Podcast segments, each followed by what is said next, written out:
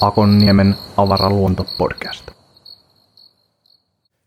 Tervetuloa Akonniemen avaraan luontoon. Meillä on tänään vieraana Jussi Riekki, Rullamedian perustaja ja toimitusjohtaja. Tervetuloa. Kiitos kovasti.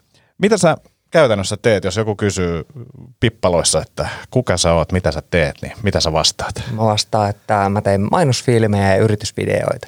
Ja tota, tosiaankin olen yrittäjä, neljä vuotta sitten perustanut Rullamedia nimisen videotuotantoyhtiön ja markkinointitausta itselle ja sitten sieltä markkinoinnin kautta päätynyt näiden niin sisällöntuotannon pariin ja etenkin tänne liikkuvan kuvaan ja stillin puolelle. Uh, miksi miksi tota, niin kuin liikkuva kuva ja stillit niin kuin alkoi kiinnostaa? Mikä siinä on niin kuin pohjimmillaan tavalla, mikä sua kiinnostelee niissä? No pohjimmiltaan mua kiinnostaa elokuvat. Joo. Et siis 2004 mä oon lähtenyt, niin tämä on pitkä tarina tietysti Joo. käydä läpi koko systeemi, mä yritän olla lyhyt, mutta 2004 mä oon lähtenyt media opiskelemaan. Joo. Ja silloin leffat kiinnosti mua, kiinnosti ohjaaminen, kiinnosti kuvaaminen. Ja tota, kävin kaksi vuotta opiskelemassa media-alaa, mutta en sitten viihtynyt siellä koulussa. Ja sitten vähän niin kuin nämä omat unelmat niin kuin sen suhteen vähän hyyty. Ja tota, mutkien ja kertojen ja kaartojen kautta päädyin sitten markkinointialalle kuitenkin duuniin ja olin niin kuin sisältömarkkinoinnin parissa hommissa ja siellä huomasin tämän, että miten tämä meidän netti kuitenkin menee koko ajan enemmän tämmöiseen visuaaliseen viestinnän muotoon ja, ja koko ajan enemmän ja enemmän tarvitaan liikkuvaa kuvaa, tarvitaan stilliä. Ja päädyin niin kuin siinä, siihen tarkoitukseen tekemään sitten niin kuin sisältöä ja löysin sen kipinän tavallaan uudestaan näihin, ää, näihin videoihin ja, ja, ja leffoihin ja, ja tajusin, että hei, että – et näitähän voisi itse asiassa alkaa vaikka tekemään. Ja, ja, ja silloin tuli semmoinen olo, että hei mä niin kuin, jo, en, en voi tietystikään kaikista firmoista puhua, enkä halua puhua kilpailijoista niin mitään mm. pahaa, mutta tuli semmoinen fiilis, että hei mä voin tehdä jotkut asiat ainakin paremmin kuin mitä tuntuu, että niin kuin sillä alalla tällä hetkellä tehtiin tai sillä hetkellä tehtiin, niin, niin, niin tota, sillä tavalla päädyin perustaa firma. Äh, kiinnostaako leffat edelleen tai onko niinku tavallaan fiilis se, että haluaisi joskus tehdä jonkun pidemmän ihan su- leffa? Ihan super paljon. Joo. et, et kyllä, kyllä mä oon niinku, lyhäriima on jo aloittanut silleen työstää, okay. Mut, mutta se on, mulla ei mitään kiirettä sen kanssa. Joo, siis tämä on mielenkiintoinen, äh, me ollaan tosiaan niin kiskolla tehty itse videoita, teetetty videoita ja sitten mä oon itse alkanut hiljakseen niin kuin kiinnostua enemmän ja enemmän niin kuin stand-upin kautta videotuotannosta ja niin kuin tarinankerronnasta siinä ja mä oon pitkään fanittanut tällaista no, filmin tekijää, mutta et, et, tubesta ehkä eniten tuttu Casey Neistat. Ja mä en tiedä, onko kaveri tuttu sulle, mutta tätä on Kyllä. tehnyt siis niin kuin, mun mielestä leffoja, jopa TV-sarjan, ja sitten alkoi tekee tubeen ja hän puhuu niin kuin oikeastaan, no silloin oli vlogeja kyllä, mutta tota, hän puhuu niin kuin ehkä enemmän leffoista. No niin kuin pä, yksi leffa päivässä, joka kertoo niin kuin jonkun tarinan. Ja sitä on ollut niin kuin mielenkiintoista niin kuin seurata ja tavallaan tajunnut sen, että okei, leffa tai no leffa voi määritellä varmaan monella eri tavalla, mutta mä näkisin, että siinä on joku tarina, mikä kerrotaan ja sitten pituuksia voi olla erilaisia, niin kyllä mä oon alkanut niin näkeen leffoja aika monessa paikassa. et, et, et sen ei välttämättä tarvitse olla täyspitkä leffa. No ei, ei nimenomaan, niitä on eri, eri mittaisia. Tietysti on niin kuin, traditioihin kuuluu ihan suoraan täyspitkät leffat ja, mm. ja lyhärit, jotka on sitten enemmän ehkä semmoista 50 minsasia ja ehkä 20 minuuttia ja jotain tätä rataa. Mutta sitten tota, kyllähän nykyään se liikkuvan kuvan formaatti on venynyt niin paljon eri suuntiin, että että tota, et just nämä, sä voit ajatella, että YouTube-videonkin, minkä Casey naista tekee, niin se on periaatteessa se on leffa. Mm. Et siinä on draaman kaari, siinä on alku ja loppu ja keskikohta ja siinä on joku jännite ja pikku pinne jossain kohtaa ja niin tälleen näin. Niin kyllä se leffan tällaista tarinankerronnallista formaattia noudattaa.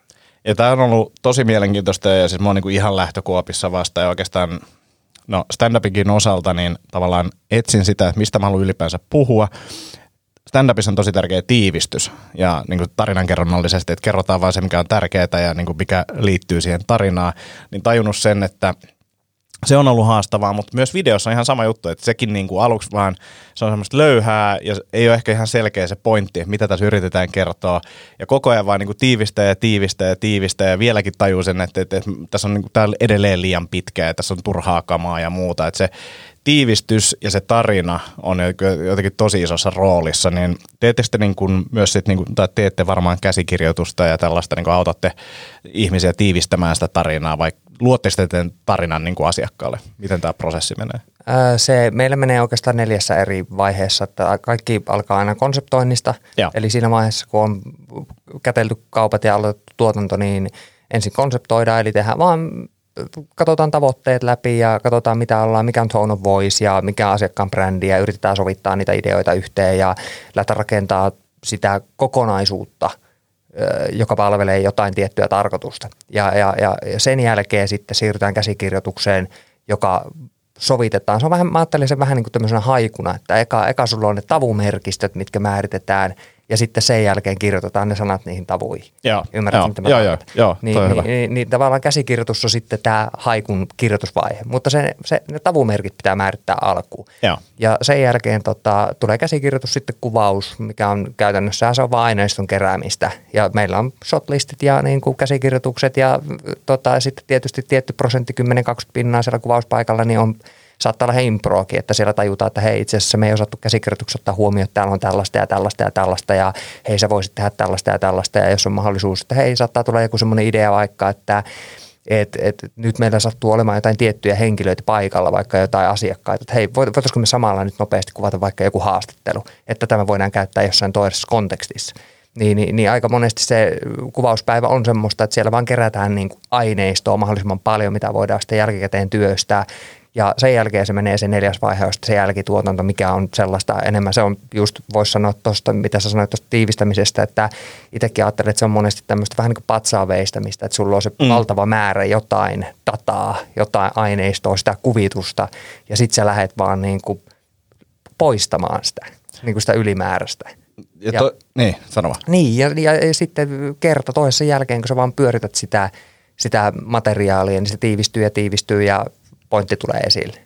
Toi on, toi on tosi hyvin sanottu ja siis kun mä just mietin tota, että kuinka suuri osa improvisoituu 10 prosenttia ja kuulostaa siltä, että, että pitää selkeästi aika itsekin suunnittelemaan asioita enemmän, eikä vaan silleen, että, koska suuri osa tällä hetkellä on sitä, että jotain juttuja ja mietitään, mitä tässä voisi tehdä ja niin kuin kuvauspaikalla tai missä ikinä onkaan, niin alkaa miettiä sitä, että mikäköhän se tarina tässä nyt voisi olla ja näin poispäin.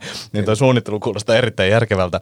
Mm, onko sitten, niin kuin jos miettii, ää, jos puhutaan niin kuin kanavista ja tällaisista, niin varmaan pituus ja tämmöinen on aika, aika selkeä, että, että, että se vaikuttaa, mutta että onko siellä niin kuin hirveästi muuta, mitä pitäisi ottaa huomioon niin kuin eri kanavakohtaisissa asioissa, että mietitään, jos ylipäänsä tekee niin kuin yritysfilmiä, on se sitten Tupe tai TVC tai sitten jonnekin somepalveluihin, niin kuinka paljon tollaisia mietitään? Tai mietitäänkö, että okei, tässä tehdään sitten viisi eri versiota käytännössä tästä matskusta, mitä kuvataan kumpikin. Et siis versioita aina, käytännössä aina riippuu tietysti, niin kuin me, meidän tapa toimia on se, että me aina versioidaan. Et me, mä mieluummin ajattelen sen sisällön tekemisen tänä päivänä, kun meillä on niin monikanavainen ympäristö, missä me mm. halutaan vaikuttaa niin, ja niin, niin monenlaisia erilaisia vaiheita, mihin me monesti halutaan jollakin vaikuttaa, että me halutaan tavoittaa ensin jollain viestillä. Sitten meillä voi olla vaikka sama, sama sisältö, mitä me voidaan no. käyttää. No, no Mun on hyvä tota, teippisysteemi feilas, mutta ei mitään. Me otetaan, lopetetaan tämä kameran käyttö vaikka tuolla. Noin, tämä on hyvä. Nyt niin. meillä on molemmat suunnat. Yes. All right. niin, niin tota, mitähän mä olin sanomassa? niin, niin, äh, versioinnista puhuit. Niin, versioinnista, Joo. just nimenomaan, että – et, et, mä, mä tykkään ajatella se silleen, että jos meillä on joku X määrä budjettia, vaikka sanotaan vaikka 15 tonnia budjettia, niin, niin mun, mun logiikka on se, että välttämättä nykypäivänä ei kannata vält, niin tehdä suoraan sitä 15 tonnin niin yhtä filkkaa, vaan mm. enemmän silleen, että voitaisiko me tehdä vaikka kaksi viiden tonnin filkkaa ja viisi tonnin pilkkaa, niin kuin sitä ratkaa, Aivan. että voidaanko me pilkkoa se jotenkin se budjetti silleen, että me saadaan kuitenkin se haluttu tuotantolaatu, mutta, mutta me saadaan sille asiakkaalle tehtyä matskuu eri käyttötarkoituksiin ja eri kanaviin. Niin, niin, niin, niin tälleen mä ajattelen sen logiikan, että, että ehdottomasti niin kuin se monikanavaisuus pitää ottaa huomioon ja äh, sitten tietysti tämä, että minkälainen video sopii mihinkin kanavaan, niin kyllähän se vaihtelee tosi paljon, että siihen liittyy valtavasti traditioita ja sellaisia, mihin me ollaan totuttu. Mm. On tiettyjä semmoisia mielikuvallisia juttuja, että onko se elokuvallinen, niin kuin televisiossa sä haluat nähdä sellaisia elokuvallisia pikku mainosleffoja, niin kuin tiedätkö sellaisia, mikä herättää tunteita ja on jotain kivaa, kivaa tai surullista tai jotain tällaista, mutta sitten taas, jos sä mietit vaikka YouTube-mainosta, joka kestää kuusi sekkaa ennen kuin sulla alkaa joku filkka, mitä sä oot mennyt sinne kattoo, niin, niin tota, ei siinä välttämättä sellaista tarinankaarta tarvi olla. Se voi olla ihan joku yksi pikkujuttu, joka herättää vaan huomion. Et, et, et, et ehdottomasti niin kuin eri kanavissa on ihan erilaisia tarinankerronnan muotoja, mutta kyllä mä sanoisin, että, että televisiossa just enemmän tämmöiset klassiset mainoselokuvaformaatit ja sitten enemmän kun mennään digitaalisiin kanaviin, mennään nettiin, mennään vaikka TikTokkiin, TikTokit on taas sitten ihan eri maailma, että et, ei siellä kukaan halua niitä mainoksia edes nähdä, että sinne pitää mm. tehdä niitä TikTokkeja. Niin, niin, niin, niin tavallaan sun pitää ymmärtää kyllä sitä aina sitä kanavaa, mihin sä, missä sä haluat vaikuttaa. Toi on tosi mielenkiintoinen, koska siis oon nyt vasta tässä viimeisen viikon aikana alkanut tajua sitä, että esimerkiksi niin YouTube-videoja, ihan niin kuin sitä, että miten itse käyttäytyy YouTubessa, niin se saa, jos en mä tunne sitä tekijää ja tiedä ja luota siihen tavallaan, että, että nyt tähän kannattaa investoida puoli tuntia, että katsot tämän videon, niin sen pitää olla tosi selkeä alusta asti, että miksi mun kannattaa katsoa se. Ja se ei voi olla sillä, että sä eka vaan niin lässytät siinä tai jotain kivaa maisemakuvaa niin kuin ensimmäiset viisi minuuttia, vaan se pitää tulla heti se pointti siitä, koska ihmisten niin kuin keskittymiskyky on tosi rajallinen ja sitä sisältöä on tosi paljon. Ja tämä just, että mitä sä sanoit tuossa, että, että meillä on tietyt traditiot ja tällaiset niin kuin kanavakohtaiset jutut, niin, niin en ollut totakaan niin kuin jotenkin käytännön tasolla tajunnut, että miksi näin toimitaan, mutta sitten kun sä katsot tätä videoita ja katsot kuinka kauan jengi jaksaa katsoa sitä, niin se on tosi selkeä, että se pitää sanoa niin kuin heti ja sinne pitää tulla se jonkinnäköinen huukki ja minkä takia ne katsoo loppuun asti sen, niin, niin toi on ollut itselle, tosi iso juttu. Ää, miten sitten tavallaan, että jos miettii niin kuin tarinankerronnassa videota, niin mink, miksi se on niin hyvä? Että mä ymmärrän sen, että me pystytään varmaan vaikuttamaan jollain tapaa tunteisiin ja näyttää asioita, mutta et, et jos mietitään yrityksen näkökulmasta markkinointivideota, niin minkä takia se on niin vaikuttavaa? No just niiden tunteiden takia mun mielestä, että, että jos vertaillaan, että me jollakin tavalla kuitenkin halutaan viestiä meidän mm. tekemisestä ja, ja jollakin tavalla saa se asiakas kiinnostuu meidän asioista, niin, niin meillä on siinä erilaisia formaatteja, millä me voidaan pyrkiä tavoittaa se asiakas. Ja, ja jos vertaillaan näitä erilaisia formaatteja keskenään, niin video on nopein siinä, että me saadaan jonkinnäköinen tunnereaktio aikaiseksi. Että jos mä yritän vaikka teksti, jos mä annan sulle tekstiä, mm. niin mä pyydän sulta aika paljon aikaa sen tekstin lukemiseen ja, ja sä joudut käyttää siihen aika paljon omia resursseja, että sä kerkeet saada jonkun tunnereaktio sitä tekstistä – aika pitkän pätkän joudut lukemaan ennen kuin sieltä jotain niin kuin syntyy. Kun, kun taas sitten videossa, niin se voi olla ihan 10-15 sekuntiakin, niin sulla herää jo joku fiilis. Mm. Että et tavallaan mä uskoisin, että videon merkitys ja minkä mä näen siinä, että mikä se, nämä ei ole sellaisia, että nämä olisi niin kuin joko taivaan. Mun mielestä aina sisällöissä niin kuin sekä että, että sulla pitää olla kaikenlaisia erilaisia formaatteja, miten – miten sä viestit sun tekemisestä, mutta tota, videossa niin tämä puoli on, on parempi kuin muissa. Mutta sitten taas on tiettyjä juttuja, esimerkiksi niin kuin mä aina sanon asiakkaille, että ei, te, ei lähdetä tekemään sellaista vil, vilkkaa, jossa me kerrotaan jotain dataa hirveän paljon. Että ei lähdetä tekemään sellaista opetusfilmiä tästä, mistä me kerrotaan faktaa mm. valtavasti tai yritetään saada jotain monimutkaisia asioita tai, tämmöisiä niin tieto, datapisteitä tavallaan asiakkaalle mieleen, että, että jos mä haluan jotain faktoja kertoa, niin ne on paljon helpompi lukea tekstistä ja ne on paljon nopeampi sisäistää ja muistaa, jos sä luet ne ranskalaisilla viivoilla, kun sitten, että ne tulee videossa. Että taas niin videossa tämmöiset jutut on niin heikompia mun mielestä. Kyllä. Mutta, mutta videossa nimenomaan se tunteiden välittäminen ja se semmoisen inhimillisiin eh, tavallaan tämmöisiin aspekteihin niin pureutuminen on tota, se on vaan nopeampaa ja tehokkaampaa. Kun sitä mä oon miettinyt paljon, että niin kuin aitous välittyy videosta tosi helposti ja hyvin. Ja sitten mä tajusin, niin kuin, että mä ajattelin, että tämähän on superhyvä juttu, mutta se on myös niin kuin tavallaan negatiivinen juttu, koska jos et sä pysty olemaan aito, niin se välittyy niin kuin täysin sieltä. Et, et, et, et, sen takia mä oon ehkä itse tykännyt sitä, äh, musta tuntuu, että mä oon tosi monessa tilanteessa nykyään uskallan olla niin kuin aito, niin sitten tuntunut siltä, että nyt kun on päässyt siitä, ja tästä mä oon nyt varmaan muutama otteeseen jo puhunut, niin mulle videon kanssa iso ongelma oli se, että mulla oli joku häpeä lukko sen niin kuin tekemisessä ja niin kuin videolla esiintymisessä ja sille, että miksi mä edes teen näitä. Ja sitten mä tajusin, että tämähän on vaan niin kuin pelko siitä, että mä ajattelen, että joku, joku tuolla nyt ajattelee ja tuomaroi mua ja näin. Ja joku mitä ei ehkä edes olemassa, niin nyt vaikuttaa mun tekemiseen aika paljon. Ja sitten kun siitä päästi irti, niin asiasta tuli niin kuin paljon kivempaa ja helpompaa ja nyt miettii vaan silleen, että, että, että okei, mikä se tarina sitten on, mitä haluaa niin kuin aidosti kertoa. Mutta on, nähnyt tosi paljon yritysvideoita esimerkiksi, missä niin kuin, varmasti yritetään olla aitoja, mutta se ei vaan niin kuin välity sieltä, että, että sä oot just opiskellut sitä, opetellut ulkoa jonkun jutun tai luet sen sieltä jostain prompterista, ja se ei vaan niin kuin tunnu aidolta. Ja Ää, mä en tiedä, että onko teillä niinku ammattilaisille kikkoja siihen, miten, miten saadaan ihminen rentoutumaan tilanteessa. On varmasti iso paljon ja näin, mutta et, et, miten te kannustatte esimerkiksi tuommoisen niinku tekstin tai puhumisen niinku tota, aidoksi tekemistä? Onko siinä jotain niinku hyviä vinkkejä tai kikkoja? Vähän jokaiselle varmaan jotain. Että mä, mä sanoisin, että noi on semmoisessa isossa kuvassa, ne on ihmistaitoja. Että et, et, kyllä mun, mä oon hyvä ihmistaidoissa omista miele, omasta mielestäni ainakin ja, ja, ja siinä mä pärjään omassa työssäkin, että, että mä yleensä saan kyllä sen asiakkaan parhaat puolet esille siinä kamera edessä. Ja se on ihan vaan sitä, että on vaan, niin kuin, on vaan hyvä siinä. Mutta, mutta tosiaankin – ja, ja osaa lukea sitä tilannetta. Niin kuin sitähän se on, että sä mm. ymmärrät, että missä, mikä, mikä sillä niin kuin kiristää sillä asiakkaalla ja sä osaat niin kuin lähteä purkaa sitä. Mutta, mutta joo, nimenomaan niin kuin saada, yleensä mä yritän saada niin kuin lähtökohtaisesti sen ihmisen ymmärtää sen, että, että me ollaan palvelemassa sitä ihmistä, sitä joka on siinä kamera edessä ja me, meidän tarkoitus on saada näyttämään parhaat puolensa siinä kamera edessä.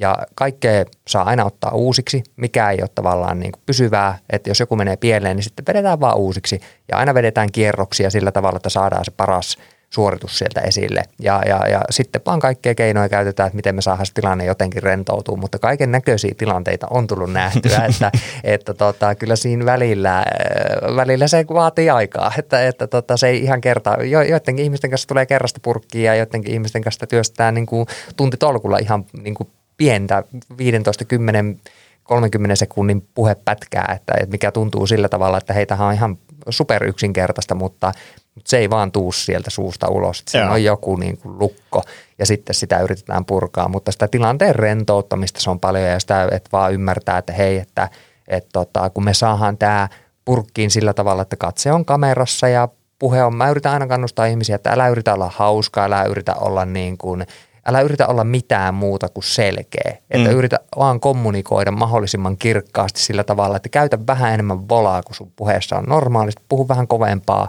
ja tota, pyrin vaan kommunikoimaan mahdollisimman kirkkaasti ja artikuloimaan selkeästi. Niin se on yritysvideossa yleensä paljon tärkeämpää kuin se, että, että sä oot jotenkin jonkunlainen siinä. Se auttoi mulla ainakin tosi paljon, että mä aloin miettimään, että mä sen sijaan mä puhun kameralle, niin mä puhun jollekin tyypille – niin kuin, että mä katson kameraa, mutta tämä menee nyt mun kaverille Pekalle.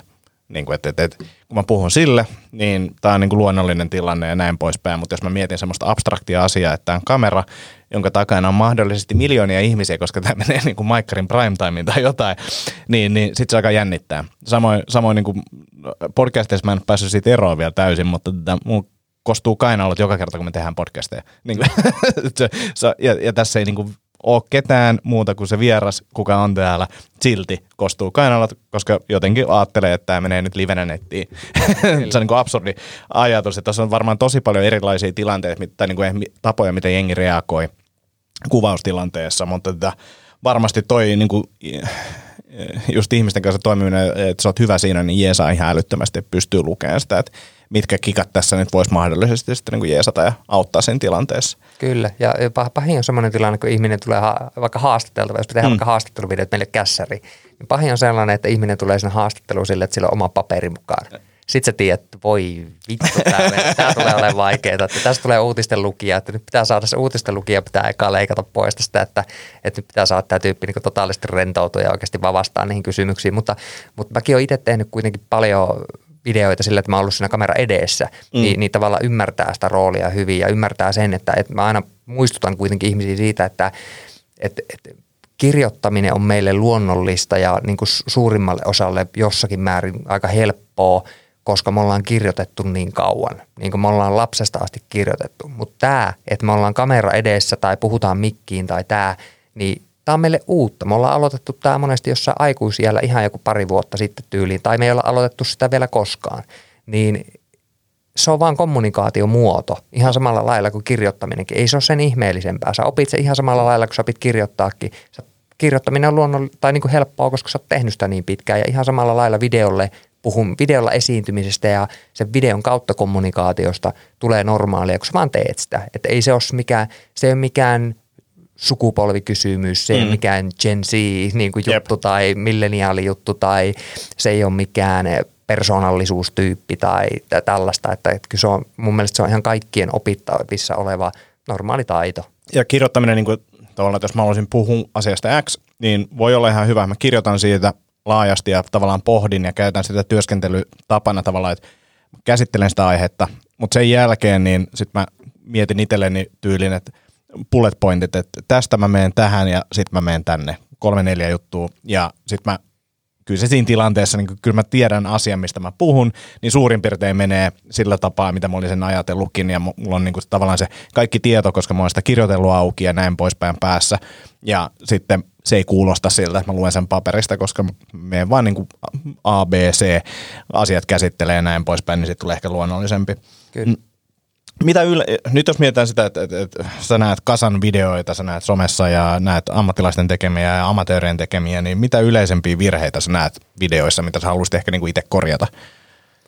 Vaikea sanoa, että niinku niissä videoissa sinänsä mm. tulisi niinku sellaista, tosi vaikea mennä sanomaan mitään niinku yleisiä virheitä, että et, et, totta kai niin teknisiä jotain, kuvausteknisiä virheitä voisi alkaa pinpointtaa jostakin YouTube-videoista, miten niitä ihmiset niin tekee, mutta, mutta, mutta tavallaan enemmän ehkä jos miettii vaikka omaa alaa, että yritysvideot on niin se kenttä ja mainonta on niin kuin, ja markkinointi on se kenttä, niin ehkä mun mielestä siellä semmoinen, että johonkin ääripäähän vähän liikaa kallistuminen saattaa olla. Niin tarkoitan siis tällä sitä, että ajatellaan, että esimerkiksi – ei oteta huomioon sitä, mitä mä puhuin, kun mä puhuin sitä haikurunoista, että, että ei oteta sitä ensimmäistä vaihetta huomioon, että hei me voitaisiin, niin mitkä on oikeasti nämä tarpeet, mihin me tehdään, mitä me halutaan näillä filkoilla saada aikaiseksi, että, että ehkä semmoinen vanhan koulun ajattelu on niin kuin sellainen, että nyt tehdään vaan hieno filmi ja, ja sitten saadaan palkinto siitä hienosta filmistä, niin kuin tä, tälleen, mm. niin kuin, että tehdään niin kuin magea, magea filkka ja se on se, vähän semmoinen TV-kulttuuri, niin se, se, se ei vaan niin kuin nykyympäristössä enää ole se ajankohtainen tapa niin kuin toimii, niin, niin, niin ehkä niin kuin siellä, jos vähän enemmän katsottaisiin sitä, että no mitä näillä videoilla nyt ihan oikeasti saadaan, halutaan saada aikaiseksi. Koska aika monesti käy silleenkin, että kun meillä alkaa konseptointi jonkun uuden asiakkuuden kanssa, niin niillä saattaa olla joku filmi, mitä on ensin lähtenyt, että hei nyt tehdään tällainen – ja sitten saattaa käydä konseptoinnissa ilmi, että ei ole mitään hajua, mitä ne haluat sille filmille tehdä. Ja mm, sitten aletaan, mm. no pitäisikö meidän miettiä vähän, että no jos me tehdään mainos, niin jotain halutaan saada aikaankin. Että mikä se, niin kuin, mikä se polku on, mikä on call to action ja mikä on se niin kuin jatku, mihin se, että jos se klikkaa tästä, mihin se päätyy. Ja yeah. niin kuin tavallaan tällainen, niin, niin, niin, niin tämä on niin kuin se toinen. Ja sitten taas toinen ääripää on se, että, että ajatellaan, että sillä sisällöllä ei ole niin hirveästi mitään merkitystä, että kunhan saadaan jotain pyörimään – tota, Facebookiin, niin that's it. Että mm. sitten vaan naputellaan sitä mainoskonetta siellä. Ni, niin, niin tavallaan niin kuin eh, johonkin tämmöisiin ääripäihin kallistumista näkee välillä. Niin, niin, niin sit, sitä kun onnistuu välttää ja ymmärtää sen, että hei se niin kuin sweet spot on siellä jossain välillä, että me voidaan ne molemmat niin kuin saada, me voidaan tehdä hyvä pilkka ja me voidaan silti tehdä se johonkin tämmöiseen kaupalliseen tarkoitukseen ja, ja saada siihen johon, joku tämmöinen jatkumo siihen asiakkaan ostopolkuun tehtyä, niin, tota, niin that's it. Niin kuin si, siinä se toimii. Joo. Uh, Sitten mulla, mulla on tota, paljon tämmöisiä vähän niin kuin käytännön, käytännön asioita, tyhmiä kysymyksiä. Aloittele, aloittelevan tätä videon tekijän tyhmiä kysymyksiä. Mm, uh, kuinka paljon niin kuin, tota, eri linsseillä, valoilla ja tällaisilla asetuksilla on oikeasti merkitystä. Ja paljon niihin kannattaa niin kuin käyttää aikaa, että opettelee esimerkiksi.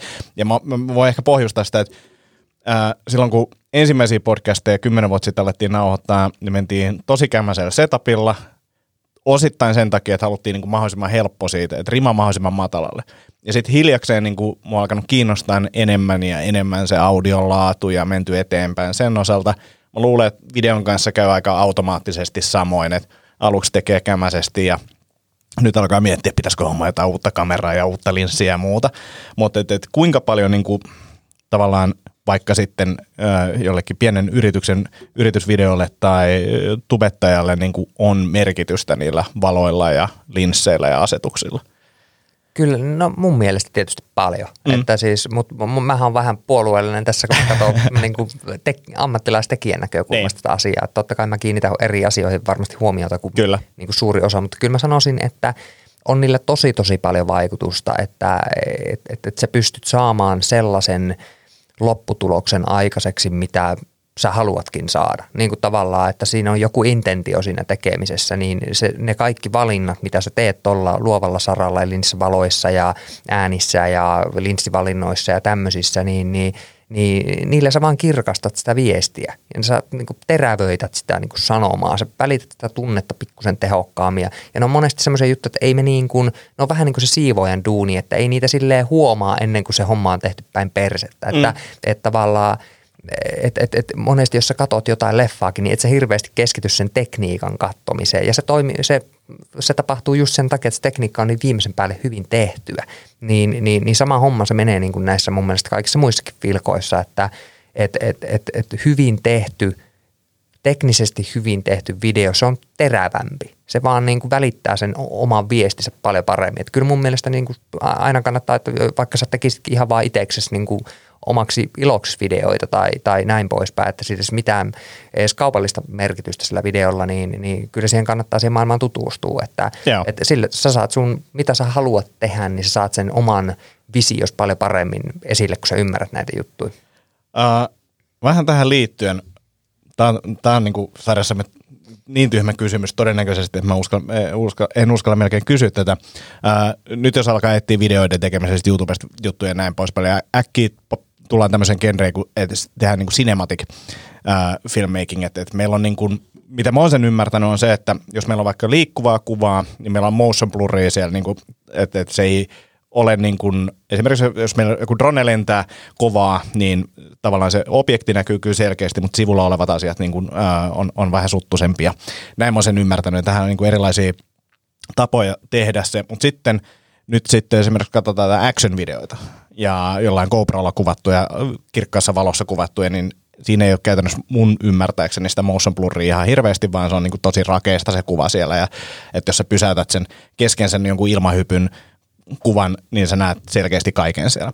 Ja mä en tiedä, että onko tämmöistä tyyliä olemassa edes, niin kuin, että, että, että mä en halua tehdä sinematiikkiin, mä haluan tehdä tätä, tätä ultrarealistista tai mikä se onkaan, ja sitten se on absurdi ajatus, koska ihmisen silmä taas ei toimi silleen, että se ei ole niin kuin edes realistista. Mutta mä tiettyjen tubettajien niin matskus tykkään sen takia, että siinä ei ole sitä motion blurria, mutta onko tämmöistä niin genreä olemassa tai jotain niin kuin ajatusta olemassa, että me, me vihataan tätä cinematic matskua, vaan me halutaan tämmöistä niin tosi niin kuin selkeätä rakeista kamaa. Kyllä mä ymmärrän, mitä se tarkoittaa.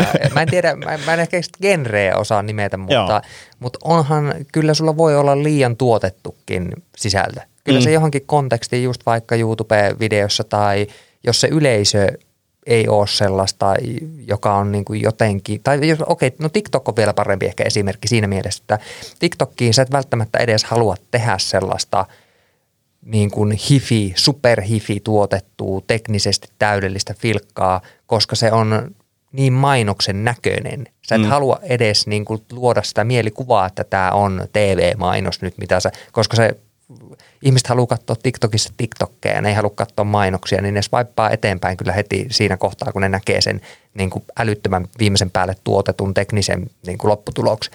Ni, niin, niin tämmöisissä jutuissa mä ajattelen, että, että näin, mutta kyllähän noita tyylillisiä juttuja käytetään leffoissakin, että, että just kaikki tämmöiset, että kuinka paljon jotain, mikä on, minkälaisella linssillä on kuvattu tai minkälaisella suljaajalla on kuvattu, niin kyllähän esimerkiksi vaikka Gladiaattorileffa, niin, niin mikä vuosi se nyt tulikaan, niin siinähän oli mun mielestä se oli ehkä ensimmäisiä leffoja, missä oli toimintakohtaukset oli kuvattu hyvin kiinnostavalla tavalla, että ne oli tosi nopealla suliajalla kuvattu, että niissä ei ole mitään motion blurria, Aa, vaan totta. ne on niin kuin, ja sitten ne on vielä nopeutettu, ne on todella todella hektisen näköisiä ne taistelukohtaukset ja siitä, siitä syntyi tavallaan tämmöinen trendi, mitä nykyäänkin käytetään leffoissa monesti, että, että ne taistelukohtaukset kuvataan sillä tavalla, että, että ne kuvataan nopealla suliajalla, että se näyttää sellaiselta, se kuva on koko ajan tarkkaa ja se näyttää tosi sellaiselta hektiseltä. Kun tässä ehkä kärjistetysti niin kuin mietin just sitä, kun katsoin, että varsinkin näitä tyyppejä, jotka opettaa niin kuin, eh, vaikka editointia tai kuvausta YouTubessa, niin sitten niillä on se studio, studio setappi sellainen, että se on niin oikein lämmin ja sillä on taustalla jotain valoa ja muuta.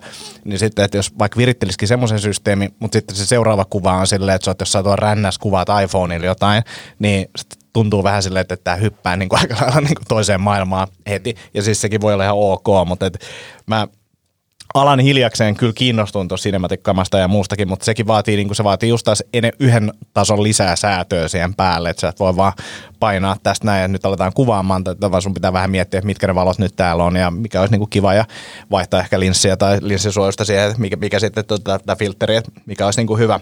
Uh, Miten sitten niin kuin musiikki? Musiikin rooli videoissa, silloin isokin rooli varmasti, mutta ehkä tuossa teidän maailmassa, niin, niin, niin missä vaiheessa teette biisivalintoja tai potentiaalisia biisivalintoja?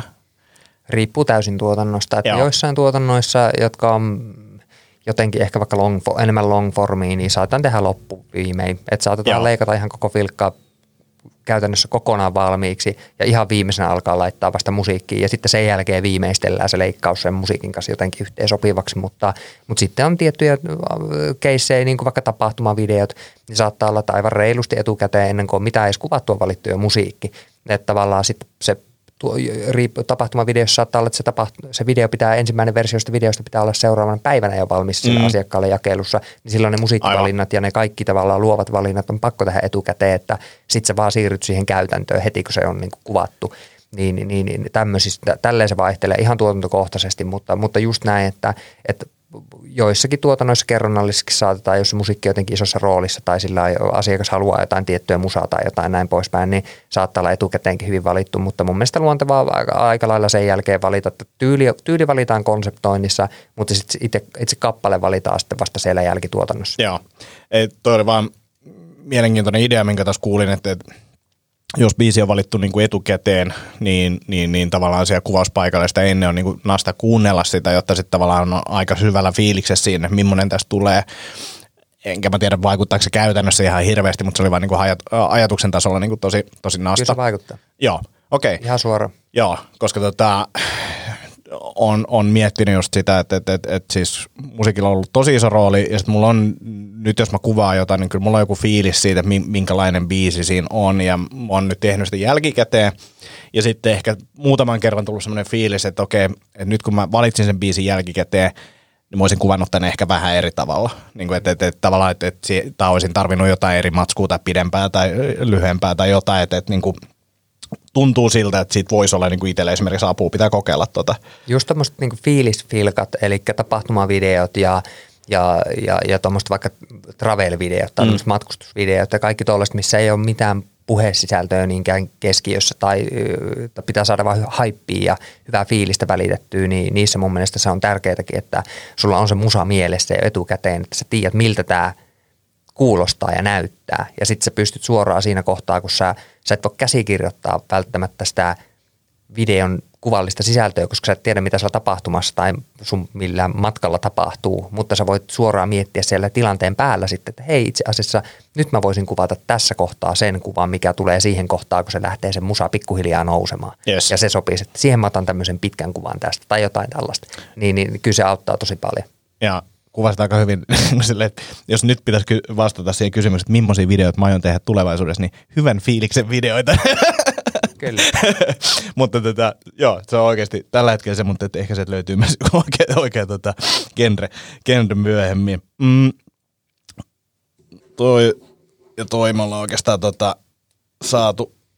Ja tiivistämisestäkin me puhuttiin sen verran, niin kuin oikeastaan niin kun mulla luki täällä, että miten oppia tiivistämään, niin, niin, niin se lähtee siitä tavoitteiden kautta ja, ja, ja tavallaan, että, että, että mitä kirkkaammat ne tavoitteet on, niin sitä kautta on helpompi jättää tavallaan turhat kamat pois siitä.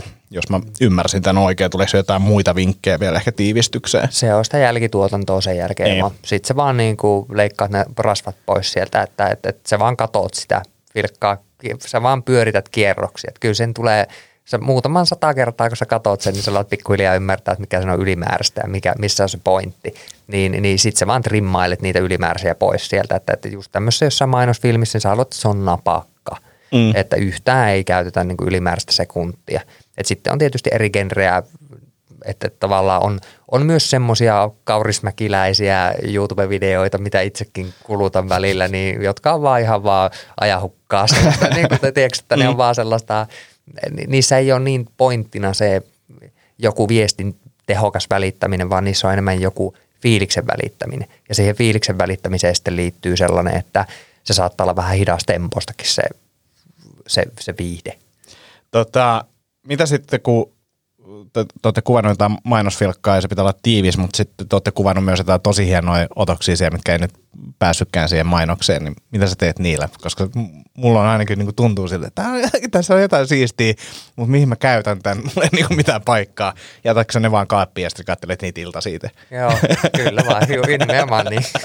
kyllä, kyllä siinä niin käy, että, että, että tosi, tosi paljon on sellaista arkistomateriaalia kyllä, mitä ei koskaan tullut käytettyä, että oikeasti timanttisia kuvia on tullut, mutta mut, mut ni, ni, niille voi löytää paikkansa myös sitten sellaisissa tarkoituksissa, että jos sä haluat tehdä – jotain koostetta vaikka itsellesi. Joskus sä haluat tehdä vaikka meidän alalla on tyypillistä tehdä jotain showreeleja tai jotain tämmöisiä, niin sitten voit käyttää niitä niissä tietysti. Joo. Mutta, mutta niin kuin to, tosi tosi paljon jää hyviä kuvia kyllä käyttämättä. Ja sitten on monesti sellaisia tilanteita, että sulla saattaa olla, mä saatan olla kuvauspaikalla ottanut jonkun eh, niin kuin viime vuonna kuvattiin yhtä semmoista dokkarisarjatyyppistä prokkista ja sitten mulla oli sellaisia, siinä oli eri leikkaa ja sitten kun meitsi itse, mutta mä olin kuvaamassa sitä, niin, niin tota, mä olin kuvannut pitkiä kamera-ajoja, jotka oli niin kuin spektaakkelimaisia. ja, ja tota, sitten sit mä olin edittipöydällä, mä tein raakaleikkauksia video, tai niin videoihin, ja sitten mä katsoin niitä pitkiä leikkauksia, että en mä osaa päättää, mikä tästä on niin kuin se hyvä pätkä, että kun tää on niin timanttinen tämä koko otto. Sitten mm. mä laitoin siihen jonkun minuutin mittaisen kamera-ajo aina niin kuin vaan siihen leikkauspöydälle, ja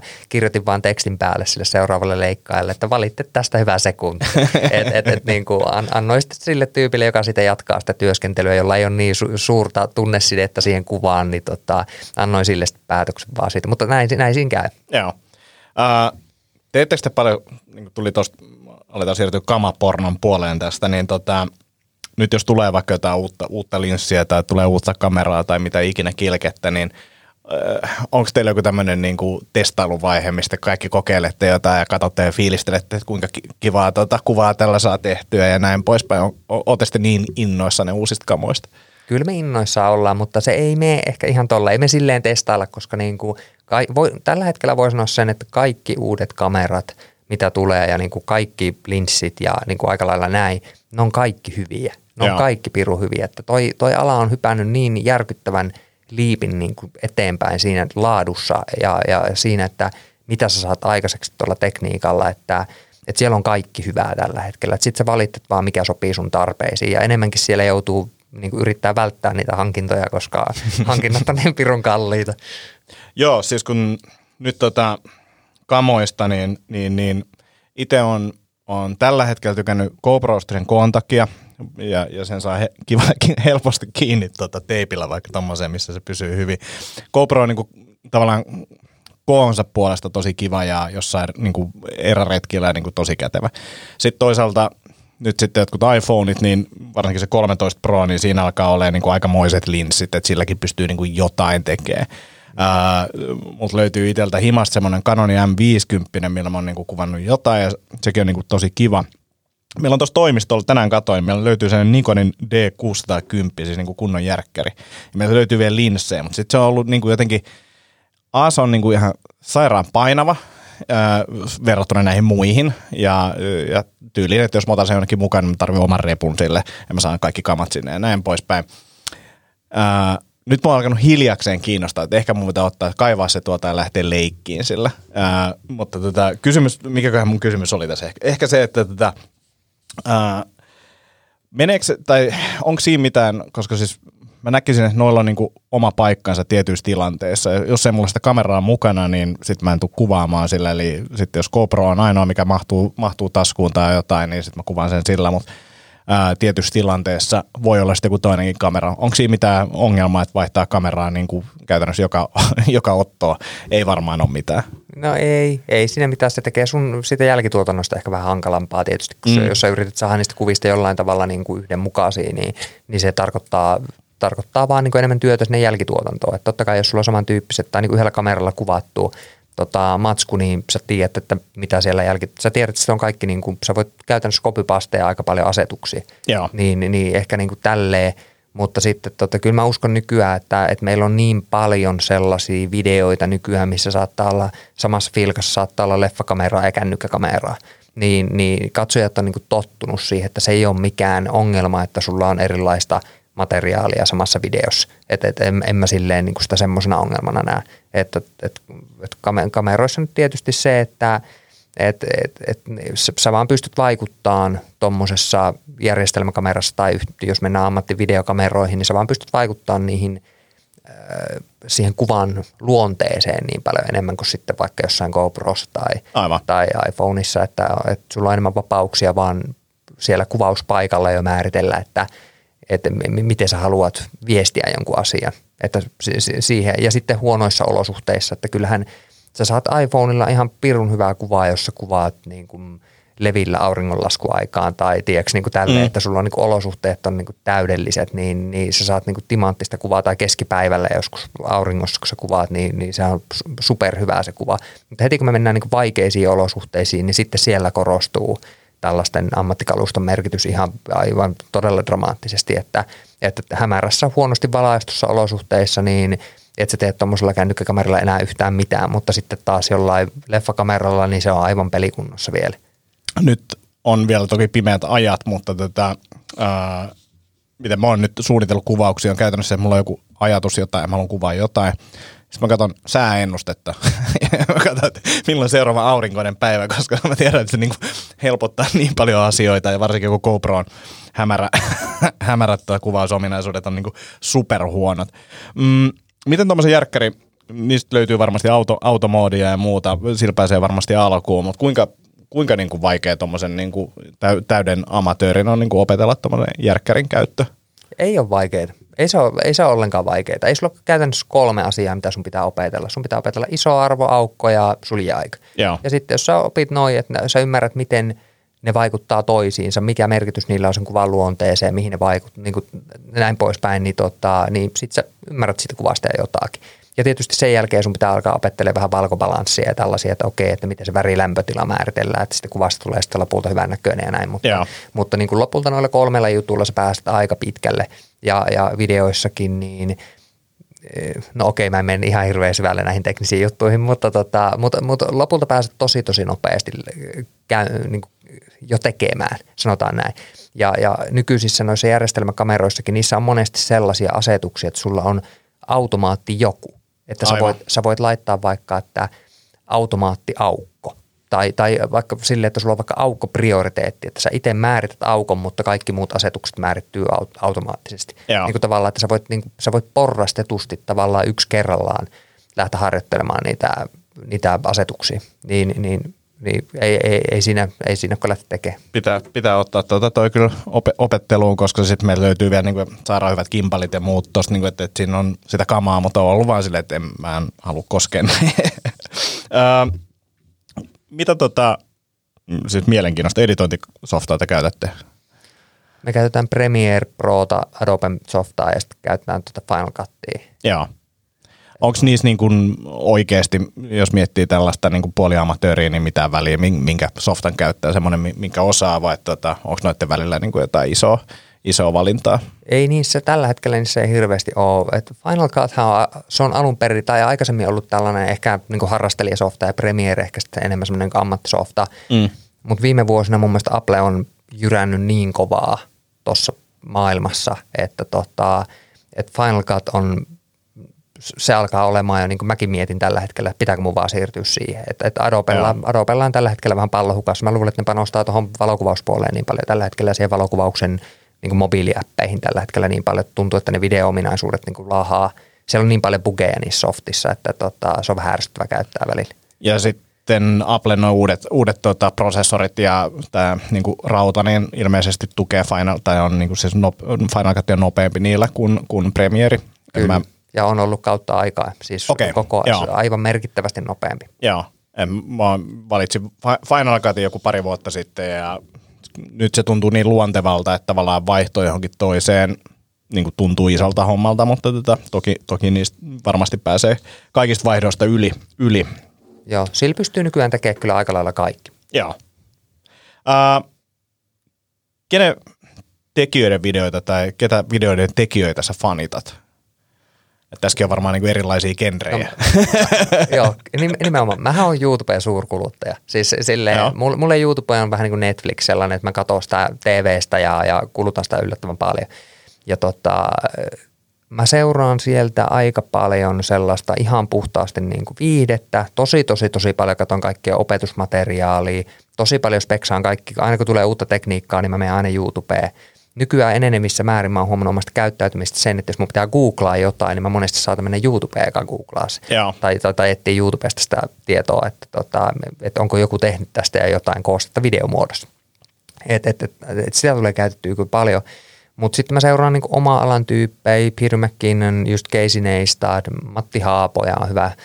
Ää, mitäs vielä? Sitten mä seuraan aika paljon tämmöisiä jotain tieto, niin kuin opetuksellisia yleistietojuttuja, Wendover Productions, mikä on ehkä tämmöistä maantietoa ja sitten mä seuraan Polymatter, joka on tämmöistä teknologia-uutisia ja teknologiatietoa firmoista, jotain yrittämisjuttuja ja tällaista ja, ja mitäs vielä, half, onko half as interesting tai jotain tällaista ja jotain tiede, tiedeohjelmia ja sitten joitain podeja tulee seurattua myös tota, videomuodossa. Se on ollut myös mielenkiintoista. Mä oon siirtynyt siis hyvin pitkälti kuuntelemaan tai katsomaan podcastini niin YouTubesta. Et, et siinä on, ja siis toihan niin kuin Spotifyn pod, äh, podcast-ominaisuus, mitä Roganilla on käytössä video äh, niin, niin, niin, siinä on mun mielestä jotain kivaa ajatusta, että se ottaa tavallaan taskussa kuulet ääneen, kun sä haluat katsoa videoa, sä nostat sen vaan sieltä ja katsot sitä videoa. Se on mun mielestä jees, mutta että kyllä mulla itsellä niin kuin YouTube on – pää, tai siis katon enemmän YouTubesta kuin Netflixistä juttui, ja siis se on semmoista, että, että saattaa olla, mä teen töitä, samalla mä katon kuuntelen podcastia siinä sivussa, ja mä voin katsoa sinne toiselle ruudulle ja nähdä sen podcastin siinä, mutta sitten ää, nyt tota Skidin kanssa, kun ollaan oltu kotona, niin me ollaan oltu katsoa tosi paljon niin kuin kaikkia luontoaiheisia, eräily, tällaisia, melkein niin kuin ASMR-videoita, ja siinä on just tämä, että ne on niin kuin supertyylisiä, että, että tyyppi kävelee jonnekin, tekee tulet, laittaa sinne niin teltan pystyy, on yötä, siellä lähtee pois. Siinä ei niin kuin välttämättä puhuta edes mitään, mutta ne, se äänimaailma on niin kuin tosi mielenkiintoinen. Ja sitten on tällaisia niin kuin, vähän niin kuin – luontodokkarityyppejä, jotka on niin kuin aloittanut vain sekoilemalla ja nykyään niin niistä on tullut niin iso, että se kalusto alkaa olla ja niillä on kuvaustiimit ja muut siellä, niin kuin, että, että ne on melkein parempia kuin jotkut BBCin niin kuin tota, nature-dokkarit, että, että jotain tollaisia, mutta se, se on mun mielestä tosi siistiä, koska siellä on niin kuin tosi paljon semmoisia niin kuin erilaisia genrejä, subkategorioita siellä ja niin kuin, ihmiset voi tehdä tosi oudon kuulosia niin kuin aluksi niin kuin sille, että miksi tätä kukaan kattos, mutta mut sitten niin, niin kuin katselijoita on tosi paljon ja, ja on tilanne niin kuin riippuvainen, että milloin sä haluat katsoa mitäkin.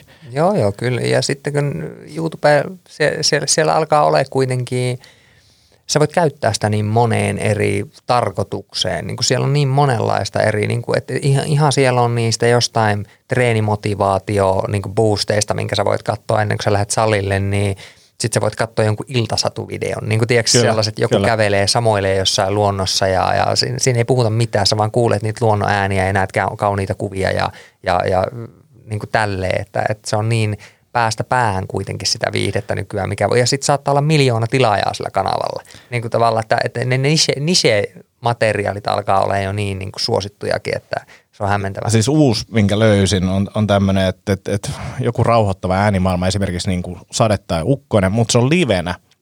Ja siis livenä jengi niin kuin siis kahdeksan tuntia tai mitä ikinä se ukkonen kestääkään, niin striimaa sitä ja, ja sitten jengi kuuntelee livenä sitä. Niin kuin absurdi ajatus tälleen kymmenen vuotta sitten niin olisi ollut silleen, että, että jengi kuuntelee YouTubesta livenä tai ukkosta sille, miksi? Ja, ja sitten mä käytän ainakin YouTubea nykyään myös siihen, että mä laitan TVCen, jos on vaikka joku illaistujaiset, niin mä laitan siihen pyöriin, mä laitan musaa soimaan ja sitten mä laitan TVCen pyöriin jonkun takkatuleen tai jonkun tällaisen mai, kivan maiseman tai jonkun vesisaden maiseman tai nyt kun korona iski päälle ei päässyt reissaan, niin sitten mä katsoin jotain sellaisia videoita, missä tunnin joku kävelee vaan sateessa New Yorkin kaduilla ja vaan kuvaa yhtä jaksosta videoksi kävelee siellä ja sä vaan näet, kun random ihmisiä. Niin kun sä, sä pääset vähän niin kuin jotenkin siihen samaan tunnelmaan, kun sä oikeasti oot siellä paikan päällä ja näet sitä normaalia vaan sitä kadulla kävelevää jengiä, niin tota, pääset siihen, jotenkin siihen samaan fiilikseen se on mahtavaa. Joo, ja siis sen takia mä tykkään tietyistä vlogeista just sen takia, että sä pääset sen tyypin housuihin tai kenkiin. niin kuin siis silleen, että kun ne on kuvattu kiviä silleen, että saattaa olla, että sillä on niin kuin suussa tai rinnassa tai missä ikinä kypärässä se kamera. Ja se näyttää, että sä oot vähän niin kuin tekemässä sen kanssa niitä juttuja, niin semmoinen pienikin tuommoinen kuvakulman vaihdos niin kuin saattaa jeesaa siihen, että sä pääset jotenkin, ja sitten se on tietenkin tosi paljon lähempänä sitä niin kuin videon tekijää kuin, kuin, niin kuin missään muussa formaatissa. Tota, semmoinen mulla tuli vielä mieleen, että onko sulla jotain vinkkejä tämmöiseen tehokkaaseen prosessiin, että kun miettii sitä, että okei, käy kuvaamassa, matsku on, niin onko sulla jotain, niin kuin, että kannattaako näitä alkaa organisoimaan jollain tavalla, varmaan kannattaa. niin, niin tota, millainen on niin kuin, tehokas prosessi ja mihin kannattaa niin kuin, kiinnittää huomiota? Suunnittelu. Joo. Ehdottomasti. Niin kuin siis, mitä, mitä paremmin sä voit suunnitella, niin sitä, sitä helpompaa se kaikki loppu on. Että yksinkertaisesti sieltä se lähtee, että, että, että kyllä mulla, jos mä teen vaikka, nyt mulla on yksi semmoinen pieni sivuprojekti, mitä mä oon tekemässä niin kuin ihan vaan omaksi ilokseni, en, enkä ole sitä mitenkään hirveästi huudellut, mutta, tota, mutta tota, siinä, siinäkin on käsikirjoitukset, on, mä oon kirjoittanut ihan sanasta sanaa, kuvat aika lailla miettinyt kaikki niin kuin etukäteen, että mitä, mitä siinä tulee siinä videossa näkymään. Ja sitten en mä kuvaa mitään muuta kuin sen, mitä mä tarvin. Niin, niin, niin tavallaan se poistaa kaiken semmoisen turhan häsläämisen siitä tilanteesta. Sä tiedät vaan suoraan, että mitä sä oot tekemässä. Niin, niin kyllä se ehdottomasti se suunnittelu on niin kuin tärkeä. Ja sitten sen jälkeen, kun sä oot kuvannut, niin järkevä organisointi, että että siihen on monta eri tyyliä ja löytyy niin kuin varmasti selkeät ohjeet vaikka YouTube, nimenomaan tätä YouTubesta, mutta tota, itsekin aina jaan sillä tavalla, että mulla on kaikki projektit selkeästi omissa kansioissaan, ja tota, kaikki on päivämäärien mukaan merkitty ja, ja sitten on kaikki kamerakohtaisesti, jos on useampia kameroita, niin jokainen kamera on omassa kansiossa. Ja sitten on eri prosessi, jos on vaikka, niin kuin meilläkin on leffakamera silleen, että se, se pitää jälkikäteen stabiloida se kuva, kun siinä mm. kamerassa on niin kuin gyroskooppi, se, se tallentaa gyrodataa. Ja sitten mä voin vakauttaa sen kuvan jälkituotannossa käyttää sitä gyrodataa, mikä on sen kamerassa niin, niin, niin sitten nämä stabiloidut klipit laitetaan eri kansioon ja niin kuin kaikki on nimetty selkeästi ja niin kuin, että kyllä se tosi semmoista organisoitua on se tekeminen, niin, niin jos sulla on järkevä tämmöinen hierarkia ja niin kuin systeemi siihen, että miten ne on tallennettu ne tiedostot ja sitten sulla on tota, hyvä suunnitelma siihen kuvaukseen, niin that's it, sillä sä pärjäät. Mä oon jotenkin vältellyt tätä suunnitelmaa, mutta noin kun sä muotoilet sen, koska siis nyt tämä mun malli on silleen, että mä meen kuvaan, sit mä oon kasa paskaa ja sit mä alan niinku keksiä siitä sen, niinku, että mihin muotoon se niinku vaivataan siitä, niin, niin, niin, se, että jos se suunnitelma olisi valmis, niin toi olisi niinku tosi, tosi helppoa. Uh, tuleeko sulle vielä mieleen jotain, mitä sä haluaisit mainita tästä aihepiiristä? Mun mielestä me käsiteltiin iso kasa kamaa ja mä oon niin innoissani, mä menen pakkaan ton Nikonin reppuun tuolta, kun lähdetään tästä. Mä otan sen mukaan. No, aika, tossa tuli aika hyvin varmasti kaikki. Mä vielä sanoisin niin kuin videon tekemisestä sen, että ihan vaan kertauksena, että nimenomaan mun mielestä nuo jutut, niin kuin se vaikka se kamera edessä esiintyminen, niin se on taito, minkä voi jokainen oppia. Se ei ole mikään persoonakysymys, vaan sä opit kommunikoimaan sen kameran välityksellä ja me ollaan kuitenkin, se yleistyy, se ei tule vähenee – tällä hetkellä me ollaan etätöissä, se, että me ollaan oikeasti Zoomilla tai millä ikinä me ollaan tekemissä keskenään, sekin on videolle esiintymistä. Jo. Mm. Niin, niin tavallaan niin kuin, nämä on niin arkipäivää nykyään jo, että, millä, että, että, että me viestitään tämmöisen liikkuvan kuvan muodossa tai videoformaatin muodossa, niin, niin mun mielestä se on järkevä kommunikaation perustaito, mitä kannattaa harjoitella nykyään niin tota, ehdottomasti vaan rohkeasti tekemään sen oppii ihan vaan tekemällä ja, ja katsomalla sitä matskua. Hyvin summattu. Hei, kiitos Jussi tästä. Laitetaan linkit alle, mistä sut löytää ja teidän firman löytää. Ja tota, kiitos tässä vaiheessa myös Lehmusroosterille, lehmusroosteri.com koodilla Akonniemi minus 15 pinnaa. Suomen parhaista kahveista, niin käykää hakemassa sieltä, mutta tota, ei tässä mitään, hei, lähdetään vielä. on erittäin hyvä. se, on, se on erittäin hyvä. Ei ole mun lemppari, mutta Pusupuisto on erittäin hyvä kahvi. Ja mua harmittaa tätä, ää, mä otan sulta osoitteen ylös, mä laitan sulle Lehmusroosterin kahvit tulee pusupuisto ainakin, mutta jotain muutakin. Tota, Erittäin hyvä. Ei olla tässä koronan takia niin tankattu niitä ihan hirveästi varastoon. Kiitos Jussi vielä ja Kiitos. kuulijoille niin hyvät uudet vuodet ja palailla uuden jakson pariin tässä ihan lähiaikoina. Moikka moi!